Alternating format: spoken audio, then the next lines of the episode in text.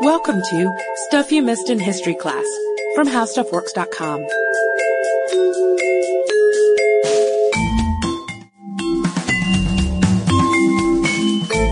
Hello and welcome to the podcast. I'm Katie Lambert. And I'm Sarah Dowdy. And Sarah and I were talking a little bit about podcast names today because, of course, we get to title our own episodes. And tell us how you did this one. Well, usually podcast names involve a lot of fraught last minute decision making. We come into the studio to record and scramble, scramble to figure something out. Jerry prunes down the amount of punctuation we want to use. We're big into colons. But I mean, the simple fact is sometimes really interesting podcast topics don't have obviously interesting titles and you have to throw in words like murder or heretic to make things a little more spicy.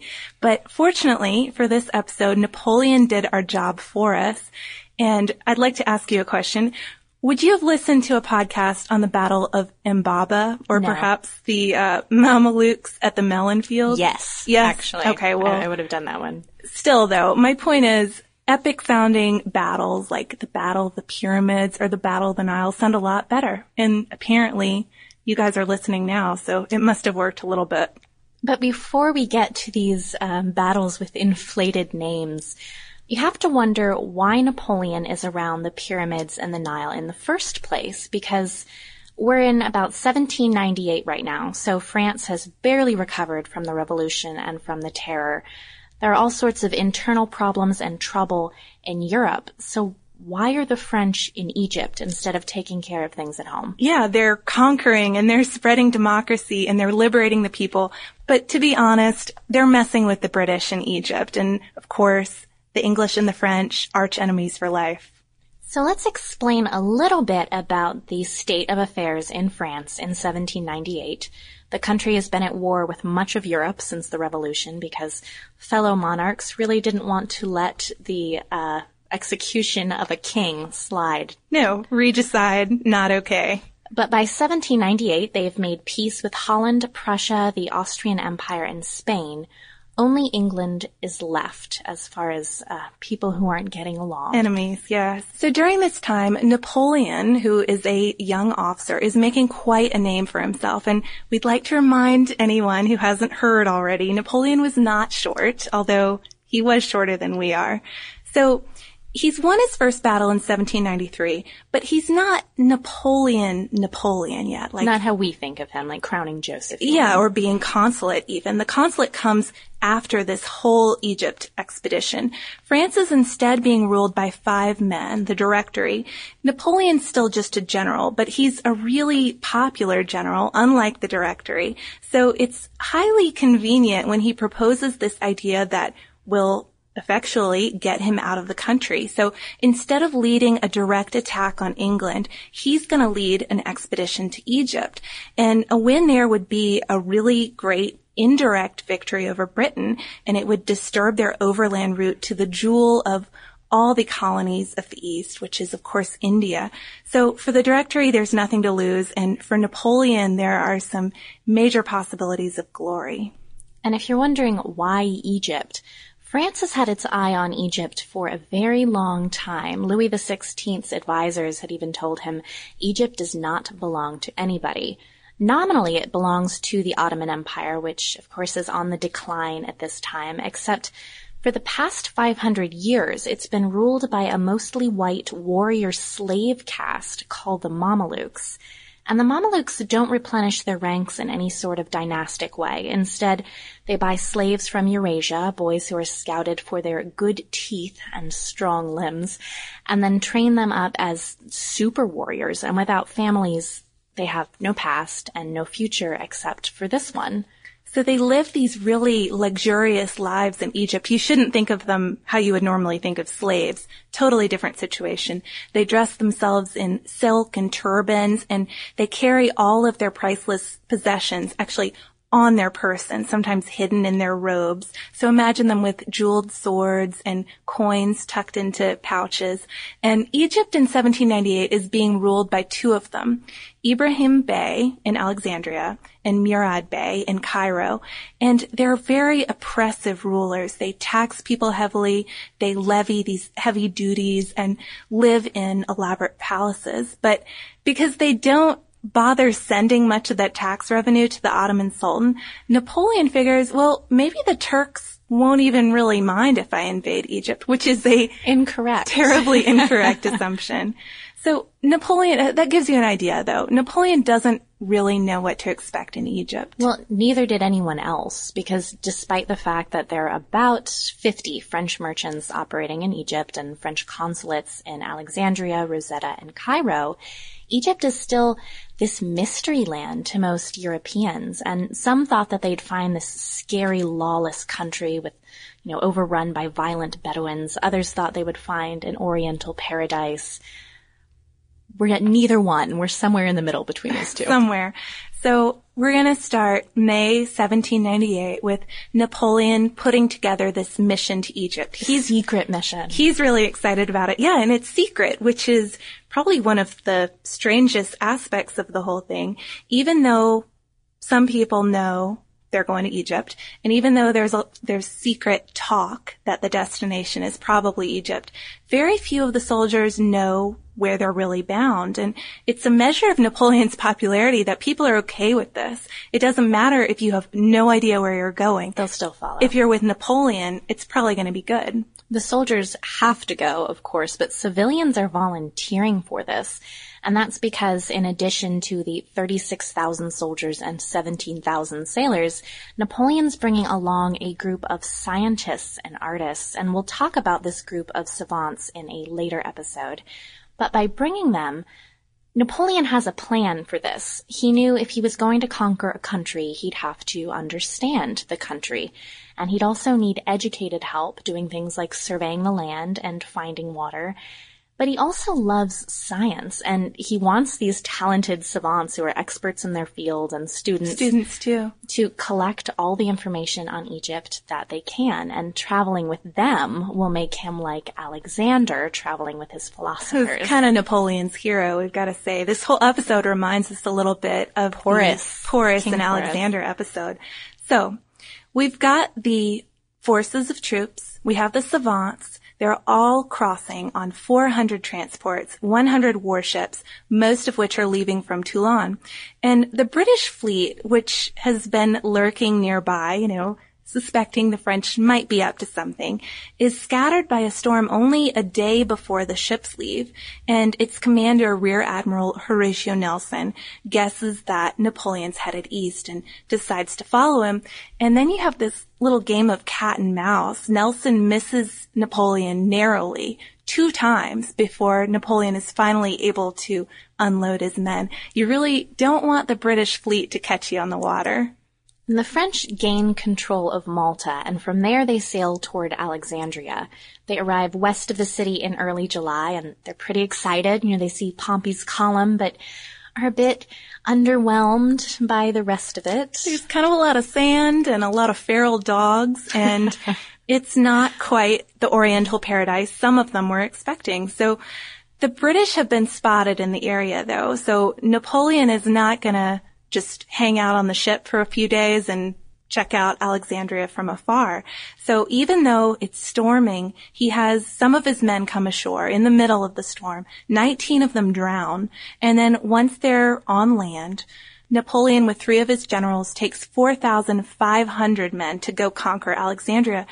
It's not hard work conquering the city. The Mameluke Ibrahim Bey loses the city in a matter of hours and Napoleon steps in publishing a proclamation claiming he's coming to free the Egyptian people. He's setting himself up not as an enemy of the Egyptians, but as an enemy of the Mamelukes. And a few groups are dispatched to set up garrisons while the bulk of them, the 25,000, take a hike to Cairo which of course is a five day hike across the desert with no water and in wool coats. As you can imagine, a lot of them don't survive the trip. Some even commit suicide. Some are left behind, and savant Gaspard Monge coins the word mirage. The, the two savants who attend this march are riding up front with Napoleon and they're just having a great time riding through the desert, checking out all the interesting natural phenomena. Well, behind them, men are blowing their Dropping brains like out. flies, Exactly. So are there better ways to get to Cairo than walking? Huh. Yes, there definitely are. But Napoleon was afraid that if he took the Nile to get to Cairo, he'd run into some British ships along the way. So finally, July 10th, we have these dying men reach the Nile or reach this muddy little branch of the Nile. And it wouldn't be water you or I would want to drink. but- it's gross and muddy and full of leeches and crocodiles. Some of the men drown in their heavy clothing. You can imagine they're not taking too many precautions after a five day march in their wool coats. They just want to get in there. No. But guess who else is in the area? It's our buddy Murad Bey and a bunch of Mamelukes, and they skirmish at El Ramanaya, and this is number one of our Mameluke encounters. And we should note too, a lot of this battle info that's about to come up is from John Dellinger's article for military history. But for a pretty fun source on the savants, I'd recommend Nina Burleigh's Mirage, which I'm in the middle of reading right now. Yeah, and I'm a big fan of John Dellinger after our Kamehameha the Great podcast. All Yeah. of that came in handy, so thank you, military history. Awesome writer. So a few days of rest for Napoleon's men, and then they run into the Mamelukes again. This time it's at Shuberkit, and encounter number two is a little more intense than the last one, but still Napoleon's able to press on. Finally, we have our third encounter with the Mamelukes on July 21st, and this is what should be called the Battle of Mbabe, but that is where it was after all. But since it's in sight of the pyramids, it gets a much cooler name. They had our, our podcast titles in mind. Napoleon must have been thinking ahead.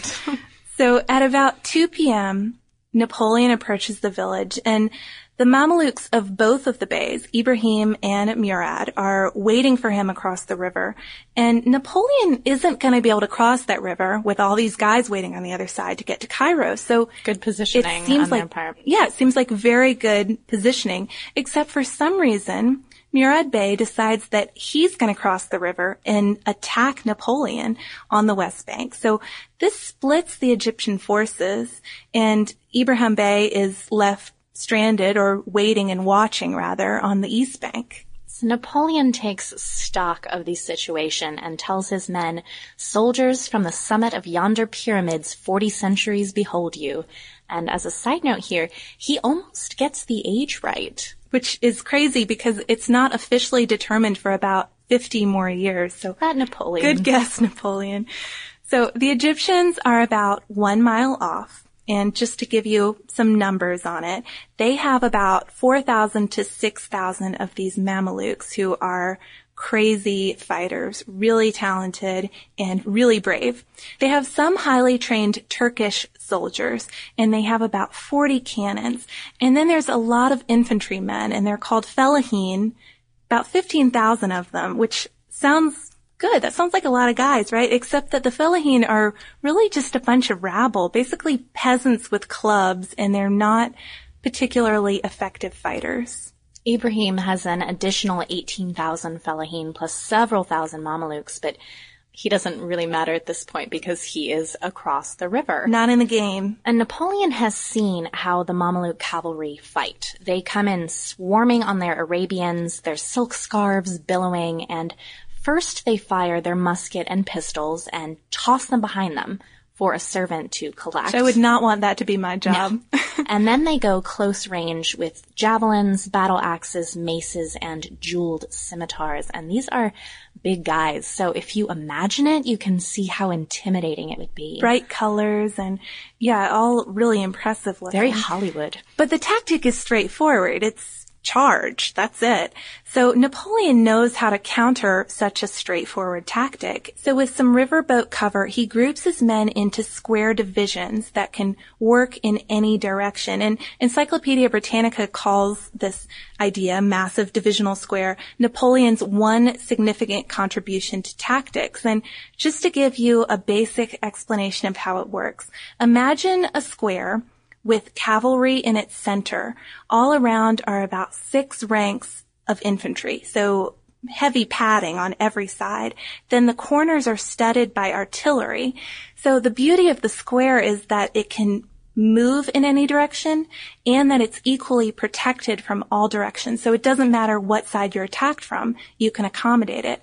Napoleon sets up five of these in a line along the Nile. And his is in the middle because that offers him the most protection of each side and the ability to see what's going on, which Sarah called the beauty of the squares. I think that would be a lovely title for a collection of short stories.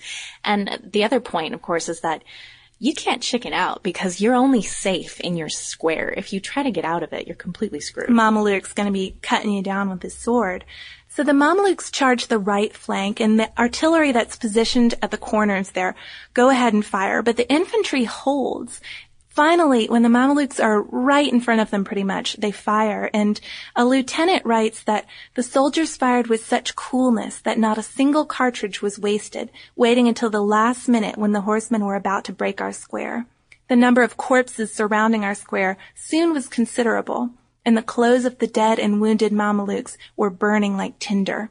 The blazing wads of our muskets penetrated at the same time as our bullets through their rich uniforms, which were embroidered with gold and silver and floated as lightly as gauze. So in that, in that close range, just the sparks were setting them on fire as they were getting shot. Yeah.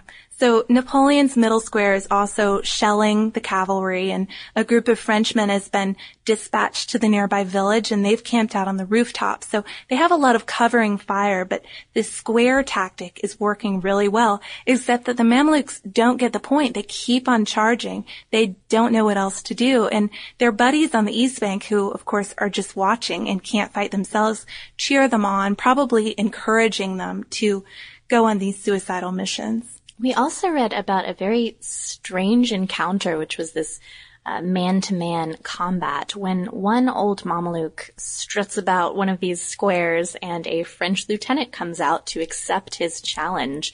They face off. The Mameluke is shot, but he crawls away and cuts off the feet of the French lieutenant's horse before the lieutenant goes ahead and gets him with his saber. And finally, the other Frenchmen come over and, and rifle butt him. So that was the end of that encounter. Bloody end for the Mameluke.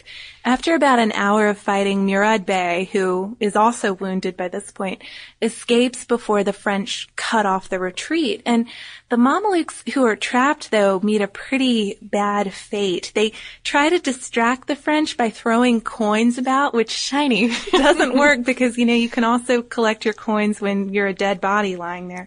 So some of them jump into the Nile and some of them drown and some of them are shot, probably by Frenchmen trying to get some of those riches. But where's Ibrahim in all of this? We have to wonder what's he doing with all of his guys just sitting on the other side of the river? The problem is a dust storm has come up, so he can't see what's really happening. He flees east. Murad Bey eventually flees to the south and there we go. That's pretty much the end of the Mamelukes fight against Napoleon. This is a decisive win for the French, and if you're wondering what Napoleon got as his spoils of war, an Arabian horse, which we can only hope is as good as the Marengo, even though he's yet to come, and two Mameluke boys, even though slavery is illegal in France, Napoleon, so he perhaps keeps them not around. the best gift. I, I think one of them becomes Josephine's servant. So they last a long time. But on July 22nd, 1798, Cairo is surrendered to Napoleon and he enters the city July 25th and he tries to court the people, show his sympathy for Islam, but things are are pretty good at first for the French. They have little expeditions to the pyramids, which I'm glad they get to do that. I mean, imagine you're this French soldier. You'd want to see the pyramids while you were there.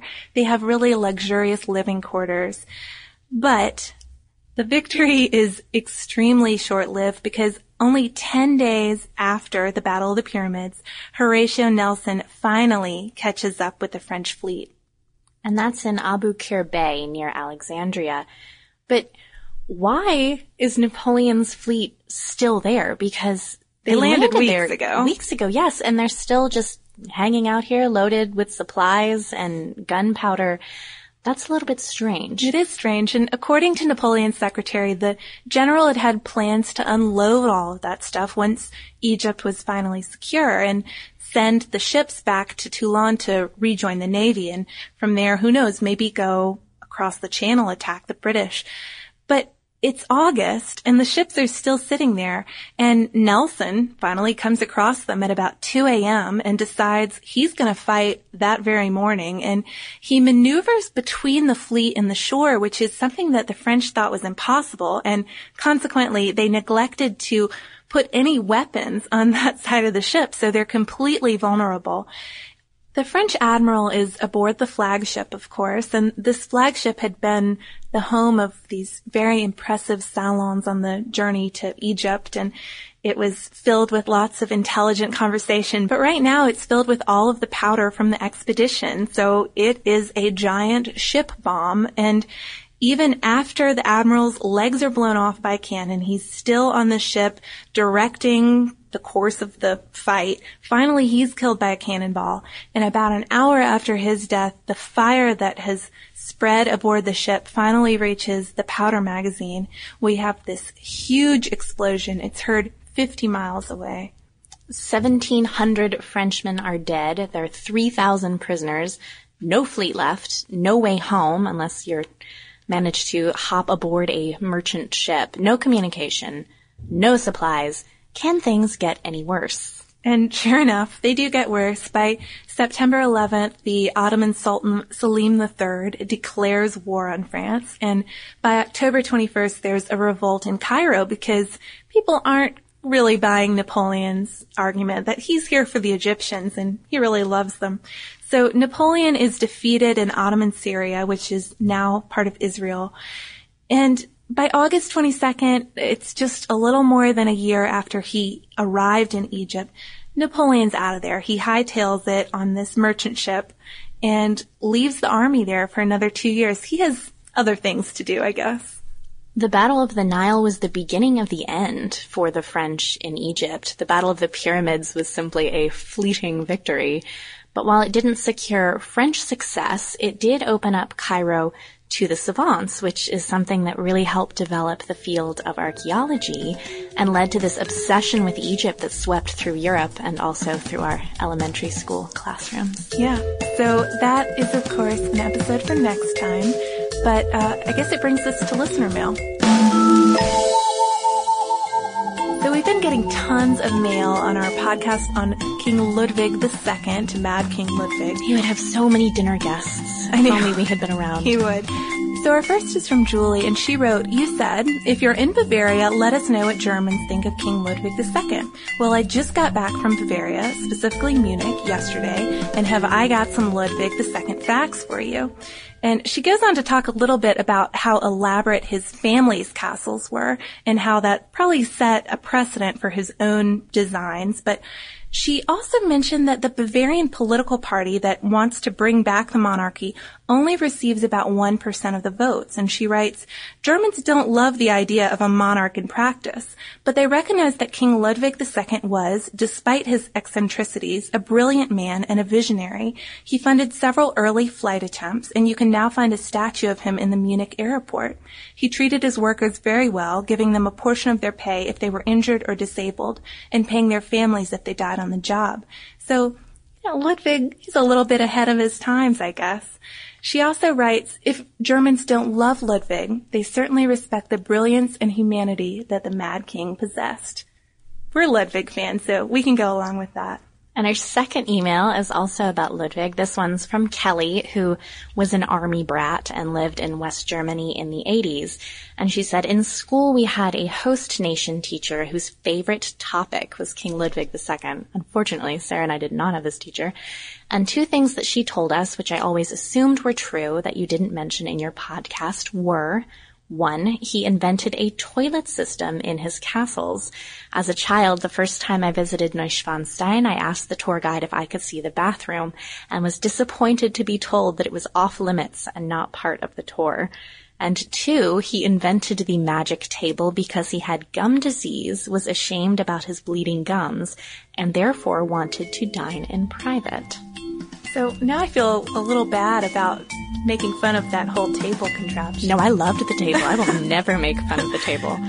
If you'd like to email us, our address is historypodcast at howstuffworks.com. We're also on Twitter Missed in History, and we have a Facebook fan page. And if you'd like to read a little bit more uh, in preparation for our Savants podcast, Sarah wrote a great article called How Archaeology Works and you can find it if you search our homepage on www.howstuffworks.com. For more on this and thousands of other topics, visit howstuffworks.com. And be sure to check out the Stuff You Missed in History Class blog on the howstuffworks.com homepage.